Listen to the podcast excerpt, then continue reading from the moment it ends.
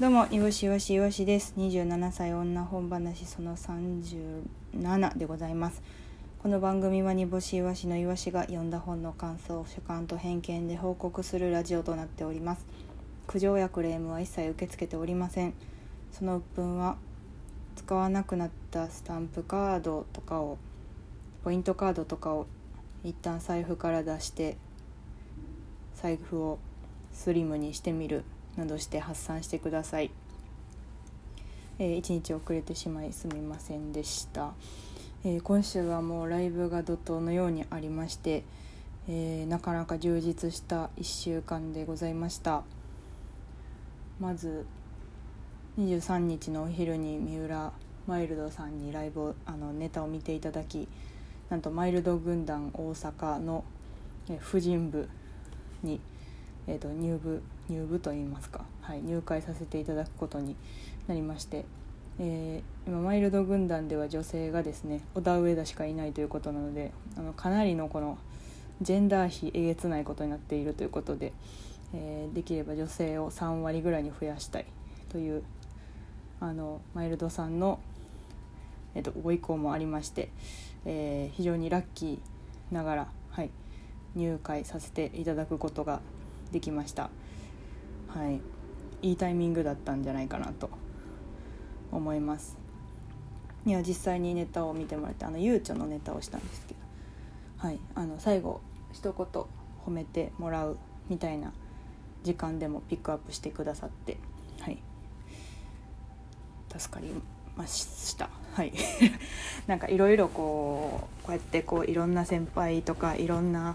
まあ、作家さんとかにえー、目にかけていただいていろんなところに出れるのは本当にありがたいなと思います。東京でもやっぱねあのライブマンからつながっていろいろライブ出していただいたり K プロさんも出していただいたりあとね吉本のさんの舞台も黒帯さんとか天日の2人に呼んでもらったりとかしながらこう出れ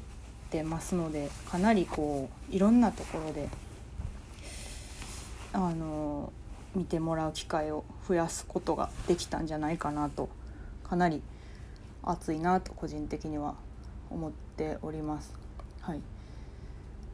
あとはどこが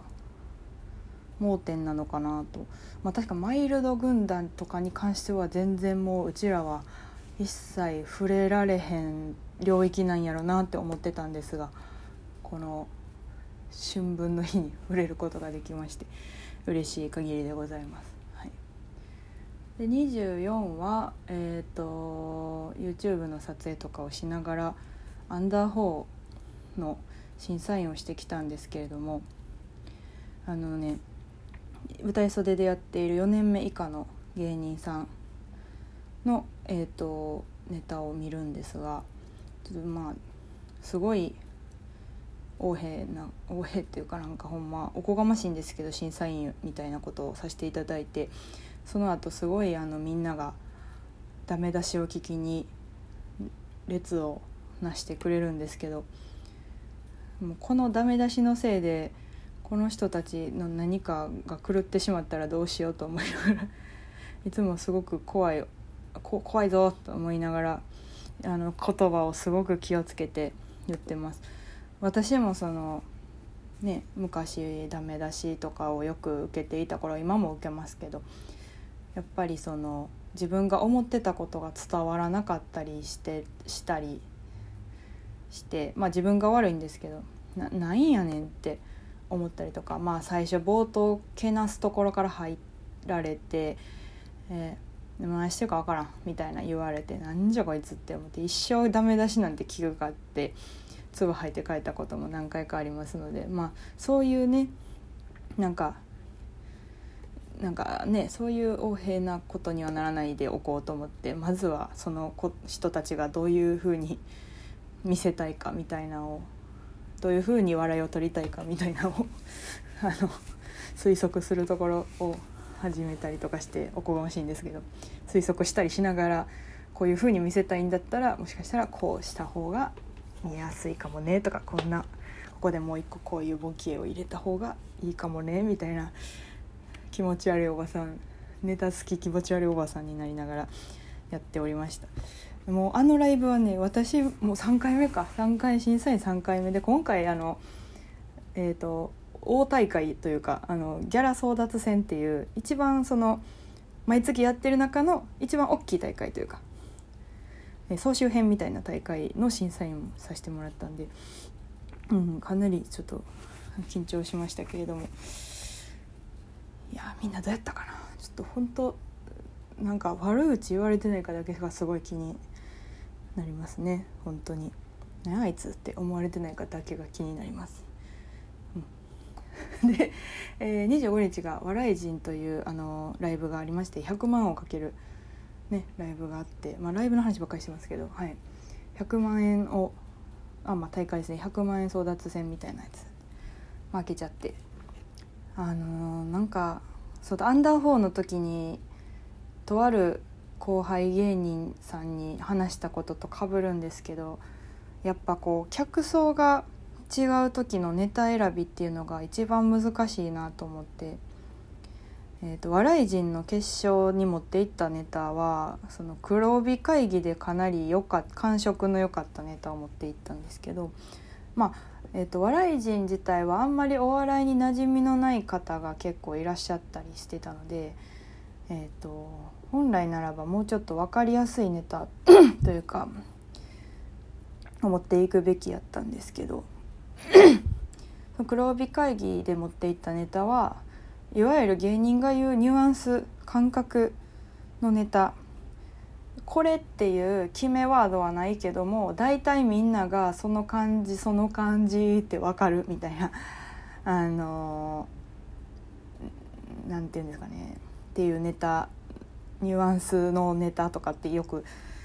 芸人は言うんですけど。まあそのど真ん中ニュアンスど真ん中のネタを持っていって、まあ、我々はほぼニュアンスのネタといえばニュアンスのネタなんですけどでニュアンスじゃないネタってなんやねんって話なんですが。そうやな。例えばなんかこう本当に分かりやすいあるあるじゃなくてほんま事実とかとかで笑かしたりすることはニュアンスじゃないかなとは思うんですけど、うん、かなりねミスったなと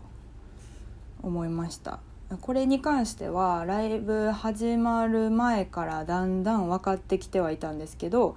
あのあこのネタ多分この大会はまらんなとかって思いながらやってたんですけどまあでもなんかねそのうちらの今一番面白いぞって思うネタがこれやからその出してまえという感じの気持ちでちょっと出したんですけどちょっとこけてしまいましたはい残念ですが、まあまあまあ m 1と W と頑張りたいと思います。その客層でネタ選ぶの関してはそのザ・ W のお客さんと m 1のお客さんが全然違うっていう話も多分よくあると思うんですけどなんかもう最近それに関しては気にしないでおこうっていう風にまで行きましてまあなんか戦略として例えばちょっとちょっと W の方はアイドルの方とかえっ、とが出たりするのでそのお客さんが多かったりとかこれなんかノートにも書いたんですけどお笑い全体が好きというお客さんよりもこの芸人が好きってお客さんが結構多いのでその芸人に関してはすごい詳しいけど他の芸人に関しては詳しくない人がと多いイメージ m 1よりは。なのでなんかこうその知らないっていう状ゼロの状態から始めないといけないので。その辺りでちょっとやっぱりこうお笑いお笑いしたライブに慣れたお客さんの前とライブになライブに馴染みがあるお客さんの前とライブに馴染みのないお客さんの前では多分ネタ変えなあかんから「ザ・ w では受け方が m 1とちょっと違うんだろうなって思ってるんですけどそれで結構寄せたりしようと思った時期もあるんですけどもううちらは寄せないっていうふうに決めてあのもうその時の一番面白いと思う勝負できるネタを持っていくように。今はしております。はい、でそれでずっとあの去年も一昨年もやってて、まあ、審査員の方が評価していただいてっていう結果があるのでその辺りは割と何の迷いもなくネタ選びに関しては「ザ・ w も「m 1も一番面白いものっていう感じで選んでおります。すごい深い話をしましたけれども本の話をしましょう、えー、今日もですね、えーと、穂村弘さんの「ニョニョニョッキ」の話をしたいんですけれども結構あのお笑いで何かネタがないっていう時にこのタイプのねこのタイプのエッセイの本をよく読んで脳みその隅を動かすんですがちょっと皆さんにお伺いしたいんですけれども私その本を読む時間っていうのをうまく作ることができてなくて何かをこう例えばゆっくり夜の時間ゆっくり過ごすみたいな時とかになんかあんまうまいこと時間作れないんですけど皆さんはなんかどうやってどのタイミングで本を読んでおられるでしょうか？私通勤とかはほぼないといかチャリなので通勤ではできひんし、まあ、寝る前の時間ってあればそれやったら早寝たいとかって思っちゃったりするんでがっつりこう本を読む時間みたいなのがあんまり取れなくって。なので長編を読むのに結構時間ある時に読もうって思うとずっと置いちゃってるような積んどくがすごい多くなっちゃってるような感じなんですが皆さんはどんな感じでどんなタイミングで本を読んでいるか教えていただきたいです。特にこうエッセイとかの本じゃなくて例えばなんか長編の小説とかを日々どういう時間帯とかどういう例えば夜更かしして読むとかうんなんやろご飯食べずに読むとか分かんないですけどなんかどういうタイミングで読んでいるのかなとちょっと不思議に思ったので是非教えていただきたいと思います。はいそれでは次回もまた、えー、とやっていきたいと思います。煮干しから借りた「熊嵐」読みたいんですけどちょっとこれもなかなか読めてないんです。また読みたいと思います以上本話でしたありがとうございました